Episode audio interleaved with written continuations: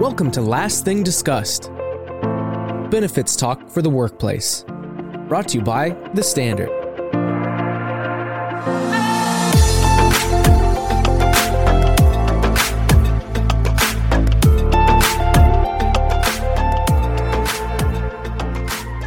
Since the start of the pandemic, many organizations have seen record turnover. Unfortunately, a key group of employees that are a part of this trend are those in HR. The added pressures from the pandemic, from implementing new safety regulations and mandates, adding additional benefits to support employees, juggling new hybrid workspaces, to managing their own teams. All of this, on top of their normal everyday responsibilities, are creating a serious case of burnout for HR staff. And not to mention, just like the rest of us, this group is dealing with personal health or caregiving needs at home. It's an important time to reconsider what support employees need to be productive at work and balance the demands of life. This issue is just one example that highlights the need for the right partners and resources to help your HR teams and employees succeed in the next normal. We'll discuss this more in today's episode.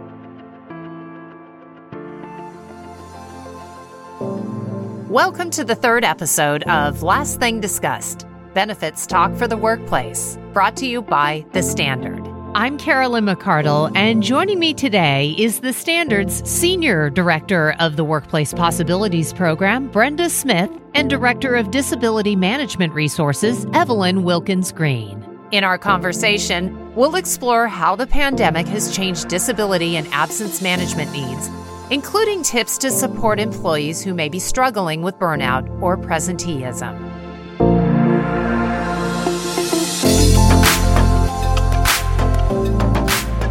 Brenda, I want to start with you. I want you to tell us just right out of the gate what some of the biggest impacts that COVID 19 or the pandemic has had, in particular, on your industry.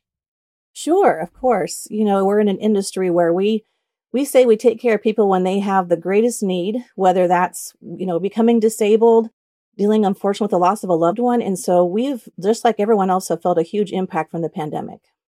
Yeah. As an insurance carrier, I think, you know, your focus is, I would imagine, you know, rough times for people, right? This is when they call on you, is when they're going yep. through tough times, and this is when you really need to be there for them. So, can you expand on that a little bit? Yeah, sure, sure. So it's kind of the, some of the obvious things. Uh, like I mentioned, unfortunately, we did see an increase of people, you know, with their life claims coming through. We had an increase in absence claims that happened because people needed to take time off. It's been across the board, a lot of impacts. Yeah. Evelyn, go ahead. I know you were going to say something.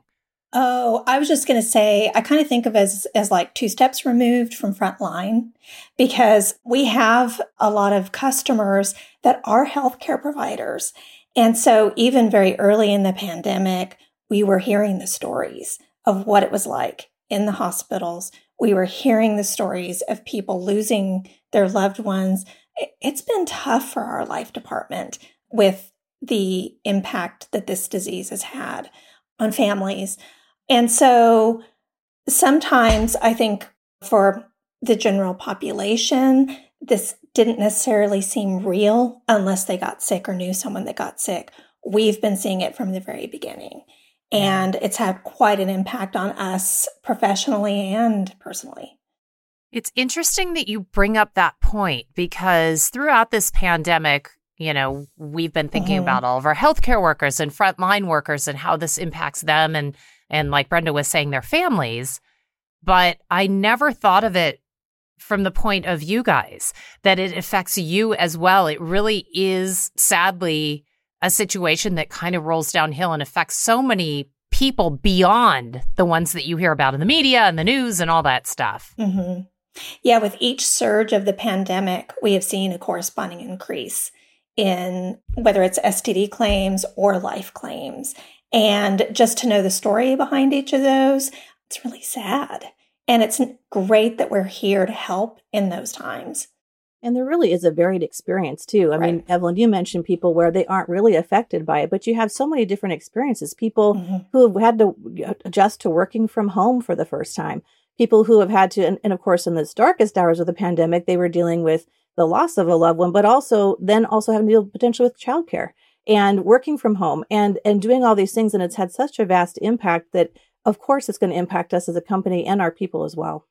Yeah it affects you guys too. I mean that is a huge huge aspect of it. And like i said my point earlier of that it it sort of rolls downhill or it continues to expand. There's been some resiliency that's come out of this as well. So I think by this point, and I, and I don't want to speak for everyone, but I think what I'm seeing is our teams because we've gone through it now, we have some experience with it. So it's, it was much better than originally because originally we didn't know what to expect. We didn't know what was going to happen. So there's a lot of unknowns.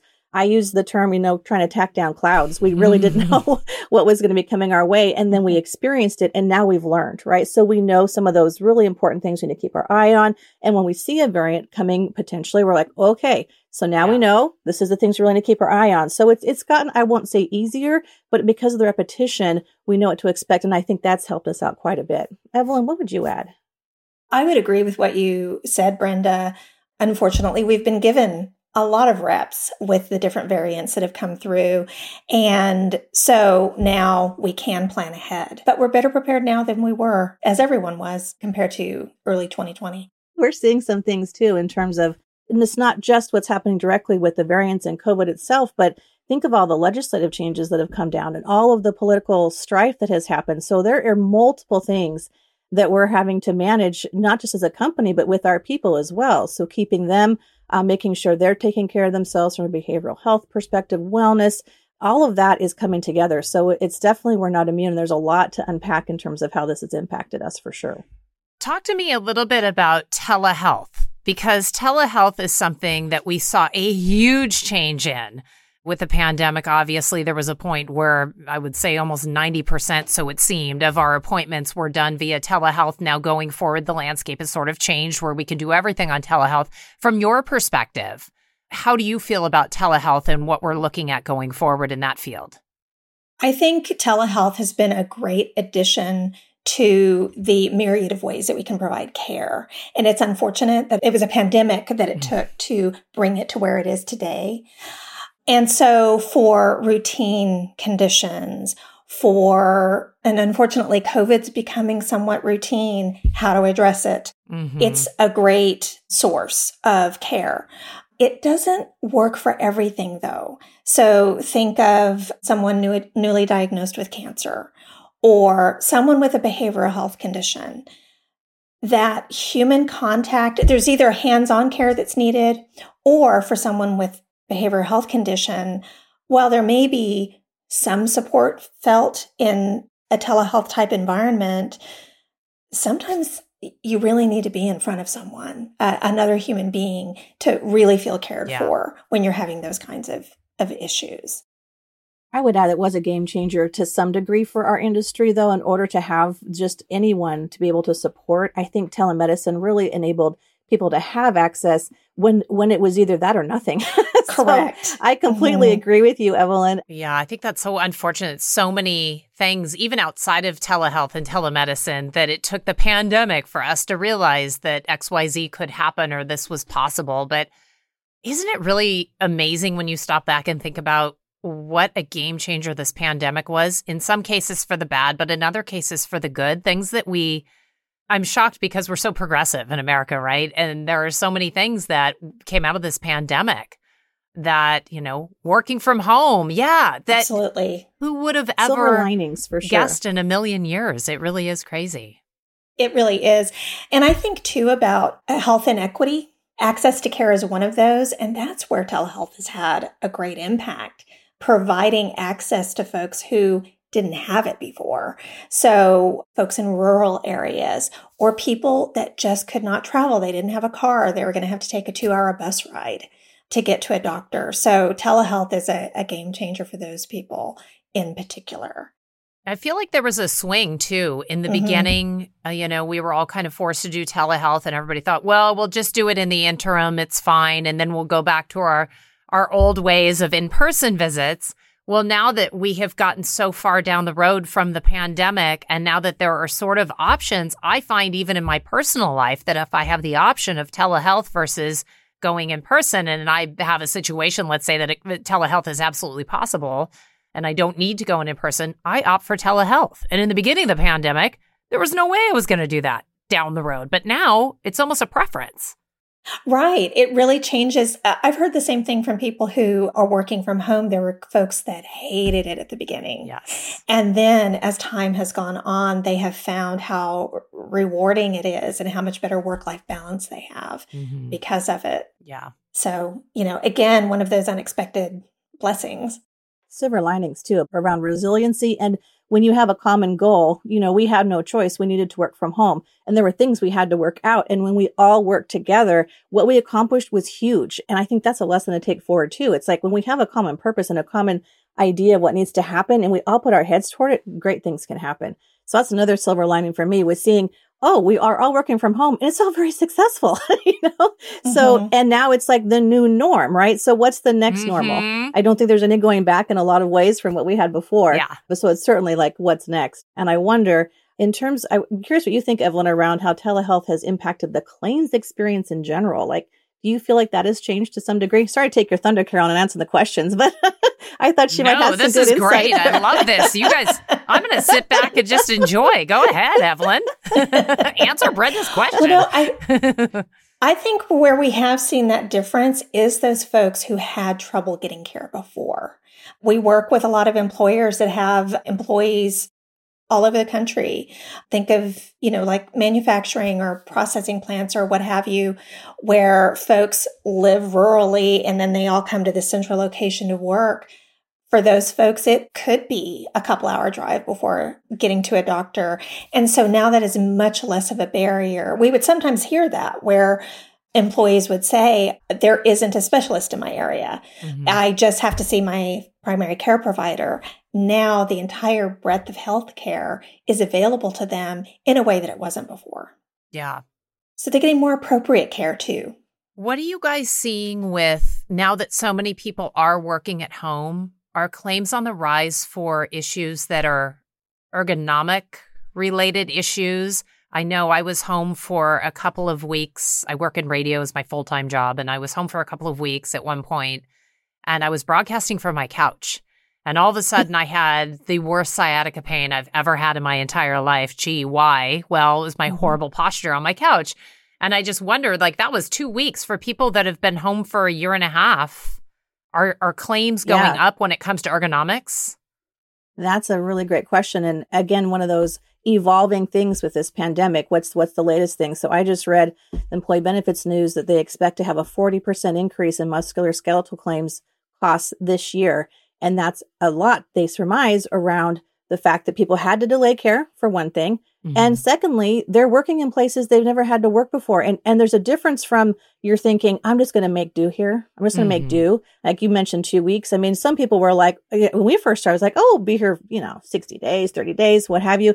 And then it just went on and on and on. And so this making do, people have gotten creative, but not necessarily in the best of ways. So that's where with the services we provide around you know, giving support to someone who's trying to be ergonomically correct, healthy in the workplace. We're starting to see this happen a lot just with our customers. And of course, with that article I just read, this is a real concern for people. So there are absolutely things you need to keep in mind when you have that situation.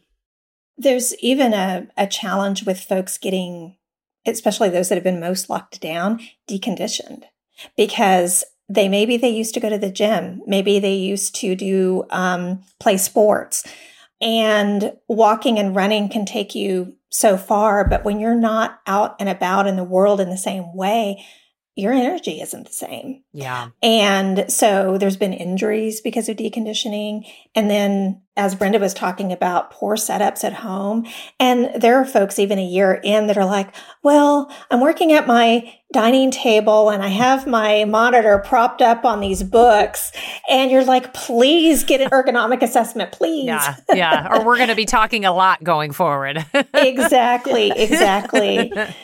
Yeah. It is it is very true. I know for a fact that the standard offers short-term and long-term disability insurance and absence management services among other things, but how has the pandemic affected your disability or absence claims experience? So I'll start with absence. I'm going to start with Evelyn on. I'm going to start with Evelyn on that one. Okay, good. Okay. on the spot. So when the pandemic first started, none of us knew what to expect. We were getting STD and absence claims right away. We weren't sure what was going to happen in the LTD space. And then, of course, life was being affected right away. And then over time, we have seen surges in claims that go hand in hand with the surges of the different variants of COVID 19. Now, I would say that on joint conditions, cancer claims, and maternity have stayed pretty stable. But and then in LTD, we haven't really seen as much of an impact as we were afraid of. We've all heard about long COVID and folks having symptoms for months and months. But what we're actually seeing in LTD are the folks that have the very serious end organ damage from COVID. But fortunately, it's not happening as often as we were afraid it would. So I think that's some good news. Not that it isn't happening, but at least it's not happening as often as we were concerned about. What about claims when it comes to people that have to take care of take time off to take care of loved ones? I mean, that has happened, I think, a lot. Yes. And, and tell me more about how that works. Yeah. So, in taking care of others, there, yes, that was definitely a surge of claims, very heavy claims in terms of that. And absences just in general, meaning I've been struggling uh, not only with uh, maybe a physical disability, but a behavioral health disability. And now I really need to take time off. And so it's it's been uh, kind of a wave on that as well. So you think about that as well as all of having to navigate all of these uh, potentially new leave laws that are coming down that are related to you know new like the PFML it's an acronym but it's paid family leave that are coming out it's just been a very complex situation not to mention this surge in accommodation requests that employers are having to deal with around people not wanting to wear masks or not able to wear masks now you have the vaccine mandate where they have to figure out a way to track vaccines who has a vaccine, documentation for vaccines, and then they have to take into consideration religious and medical exemptions for all of that. So I'm just trying to say that the uh, leave space, the absence space has been very high volume, very complex, and only heading more in that direction. Yeah, I was just going to say it sounds like it's becoming more complex, which is not exactly a surprise. It's just sometimes hard to hear that, right? Because you have this sense, even if you're not in your industry, you have this sense like it's got to be more complex on the inside. But then to hear it directly from you guys, the people who are filing these claims, is pretty incredible to actually hear that that is the case. Yes, and we're happy to be there to help them when they have these situations. But it has created, like I said, quite a bit of volume and quite a bit of uh, conversations with people who really need it. So we're happy to be there, but there has been a huge impact for sure. You know, we talked about how COVID 19 changed access to care, obviously. What impacts have you seen with your claimants, and how has the standard specifically addressed all these issues? So, there's been a variety of impacts to our claimants or our customers' employees. So, having the complete shutdown and overwhelm of the hospitals and clinics in, in the beginning and then with the surges makes it hard for anyone to get care for almost anything except COVID 19. So they're either having to stay on claim because they're not able to get the care that they need to become better. So think, for instance, someone who has a job where they're on their feet all day and they need a total knee replacement. They can't keep working until they get that procedure, but those procedures are being canceled when there's a COVID 19 surge. So we're supporting people much longer than we normally would if they had access to care but it can't be helped. It's it's just the way the situation is. And then you can think of the people who maybe are working and have a condition they need to have treated. Maybe they're having pain. Maybe they're having other kinds of challenges and they're getting by at work. But what does that mean for the employer? Because that person probably isn't provided the same level of attention able to concentrate or be as productive at work because they don't feel well and it's not their fault. They just can't get the treatment they need. It's interesting because the conversation that we're having now about nurses and doctors, it's a, relative to physical health, but I know mm-hmm. behavioral mm-hmm. health is certainly impacted as well. So, Brenda, can you talk a little bit about the behavioral health side of it? Sure, absolutely. I mean, we're seeing, I'm just reading a lot about the surge of PTSD claims, and unlike we've ever had in our medical frontline folks in dealing with this situation. And I, I think a lot of people, again, to Evelyn's point earlier, if you're not really immediately involved with it, you don't really think about that. And so not only the medical profession, but there's a lot of concern with our customers around just burnout and people leaving their jobs. Turnover is a huge piece right now. And a lot of this has to do with behavioral health. And I think the pandemic has created this atmosphere of people really thinking about their own like introspection, right? What is this? Is my job serving me what I need to have out of it? Is there a different way to do things? I've discovered I can work from home. You know, they're really wanting to think through, is this job working for me? And so I think even outside of the medical industry, we're seeing, you know, teachers, another great example. They had to mm-hmm. learn to mm-hmm. teach online in an environment mm-hmm. that they never had to do before. So then you think about that changing job, you know, th- this is all of this is contributing to to all of the stress and the behavioral health across the whole organization. I, I could talk a long time about this. I know it's a big deal. Everything though. we've experienced in the last 18 months has just, or however many it is, 20 months has really just compounded these issues.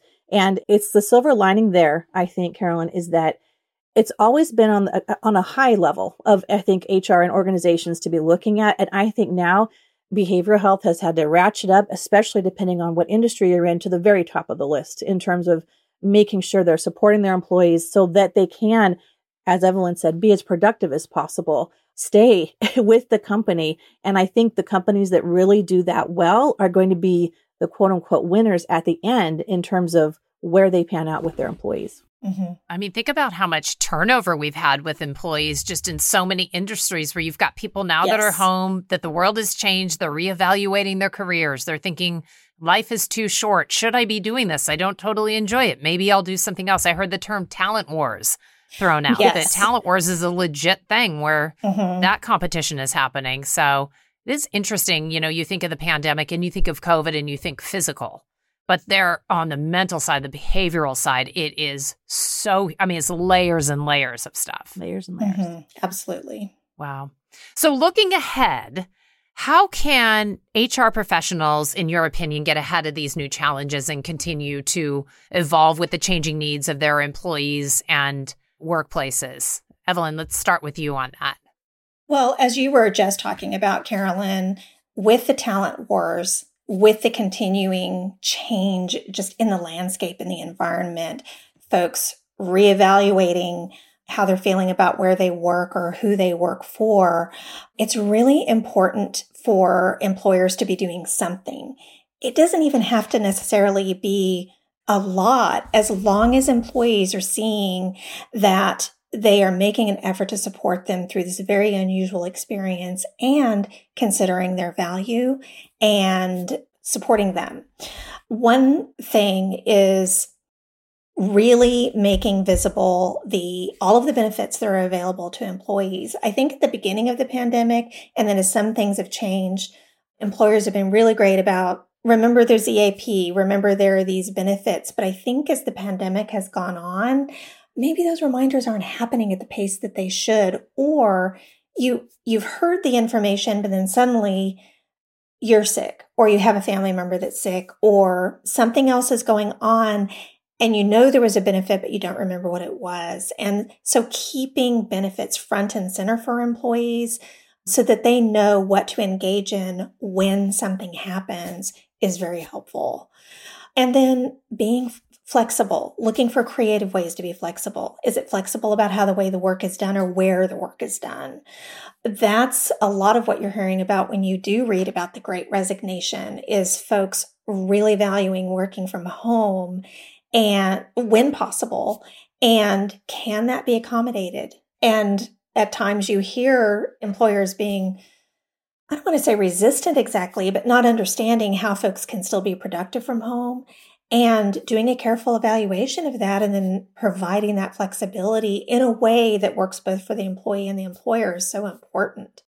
Do you ever think about out of sight, out of mind? I mean, in listening to you talk about this, I think for employees, if we are working at home and you're not seeing your colleagues every day and you're not seeing management and your management thinks, hey, we're being the the cool laid back manager, we'll let you do you and then next thing you know, the employee feels like, well, nobody cares. They're not paying attention. I'm not mm-hmm. valued. And there could be some serious miscommunication, as you said, Evelyn, acknowledge your employees. Let them know I'm here. I support you. Mm-hmm. You're doing great. I know the world has changed, but I just want you to know that, you know, we appreciate you and we're glad to have you on our team. And I think that that's something that can kind of get lost in the shuffle a little bit if employers aren't focused on that.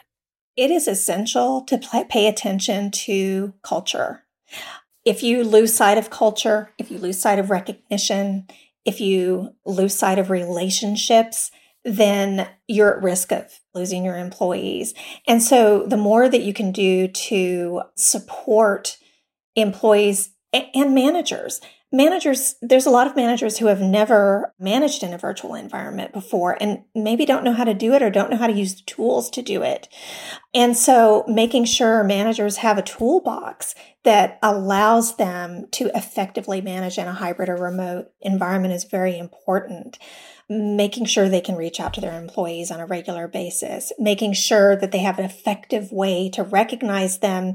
You can't take folks out for team lunches in the same way, but what can you do? Can you do an online happy hour? Can you do one-on-ones where maybe you're each on your phone walking or you know just being mm-hmm. creative mm-hmm. about change it up exactly yeah. yeah. and and then paying attention to what your employees are doing, asking the appropriate questions when you're meeting with them, and then just, you know, again, going back to that acknowledgement and recognition that's so important. Just staying engaged with them and letting them know exactly. they're valued. Absolutely. It makes, makes a difference.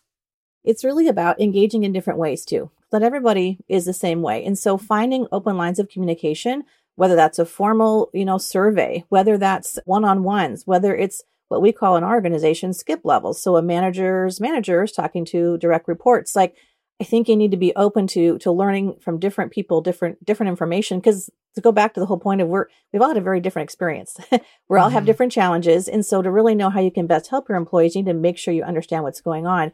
And I would echo what Evelyn said about managers. Boy, they just like medical professionals, teachers that we've talked about. Managers are really squished in the middle. They're really responsible for the frontline folks of any organization, and they aren't immune either to their own behavioral health challenges that they have. And so, you know, reaching out to them as a, their own unique audience, encouraging their own network of peers to help themselves, you know, that kind of thing is also important. So, thinking and knowing your organization and how you can best get that feedback, I think, is really important. Yeah. And I think that support for management is also important, right? We're talking about management and supporting employees, but somebody has to support the managers. So when Absolutely. it comes to uh, helpful resources for HR professionals, uh, who do they go to? What do they do to help them kind of adapt to the next normal? Brenda, I'll ask you.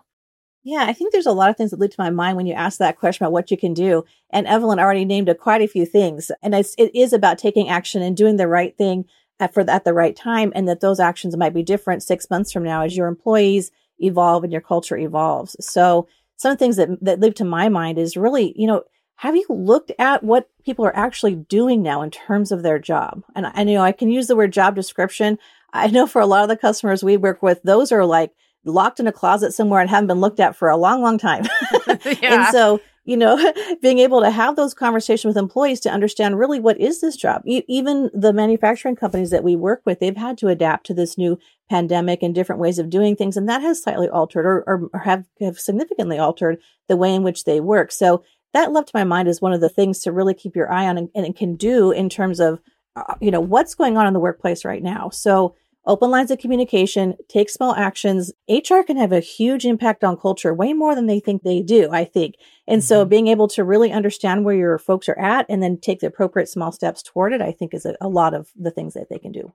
I think there are a lot of resources too. You know, you've got uh, legal resources, you have other support resources and organizations like the Job Accommodation Network or oh uh, yes, vocational mm-hmm. networks as well. You can utilize those. Like there are other resources that they can reach out to as well that are very helpful. Yeah, well, and let's not shamelessly plug our own insurance carrier. um, Did you, you see know, me lead you to we, the pond? We, we, can help with that too. I, I guess I would say it this way that there are resources with all the vendors that you work with in HR most likely, but have you asked lately? Share with them what your challenges are. What are you facing? In our case, You know, we're seeing, uh, you know, customers ask us about musculoskeletal claims. How can we address this? You know, and we have programs to be able to do that. We're seeing increases in claims for, you know, XYZ reason. How can you help with that? Or workers' comp carrier, we're seeing this. You know, how can you help us with that? Ask for training, ask for their support. You'd be surprised what they're able to give you and support you. And they're doing it right now for other employers. So don't hesitate to ask. We want to do that for sure. And I do want to mention and give a plug for the Job Accommodation Network. If you haven't been involved with that or seen that, it's affectionately called JAN in the HR realm. Right. It's a tremendous resource for understanding accommodations and giving you ideas for how to support people from zero cost up to things that cost quite a bit. But those folks understand accommodations and the ADA like no one's business. So if you haven't plugged into that, I recommend you do that. Sometimes the EAP, folks think of that as a mental health resource, but usually EAPs also do have elder care resources, daycare resources, legal resources. There's a whole host of resources just with that one vendor that can help employees, employers, and their HR staff. So yeah. that one's undersung sometimes. And mm-hmm. I think mm-hmm. it's important to bring that out. I think we talked about a lot of important information today. And I just want to thank you guys. I know how busy you are. So the fact that you took time out of your busy days when you're helping other people to talk to me. But the good news is a lot of people listen to this podcast. So a lot of people are going to benefit from that. So thank you so much for taking the time today.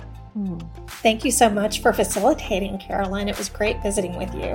Yes, you're so welcome. It's our pleasure to be here. Thanks so much for joining us today on Last Thing Discussed Benefits Talk for the Workplace. Thanks also to our guests, Brenda Smith and Evelyn Wilkins Green, for describing how disability and absence has been impacted by the pandemic and sharing tips on how HR and employers can continue to adapt in order to meet evolving workplace needs. If you enjoyed the show, please remember to rate us and leave a review. I'm Carolyn McCardle. This has been Last Thing Discussed Benefits Talk for the Workplace from The Standard. Thank you for listening.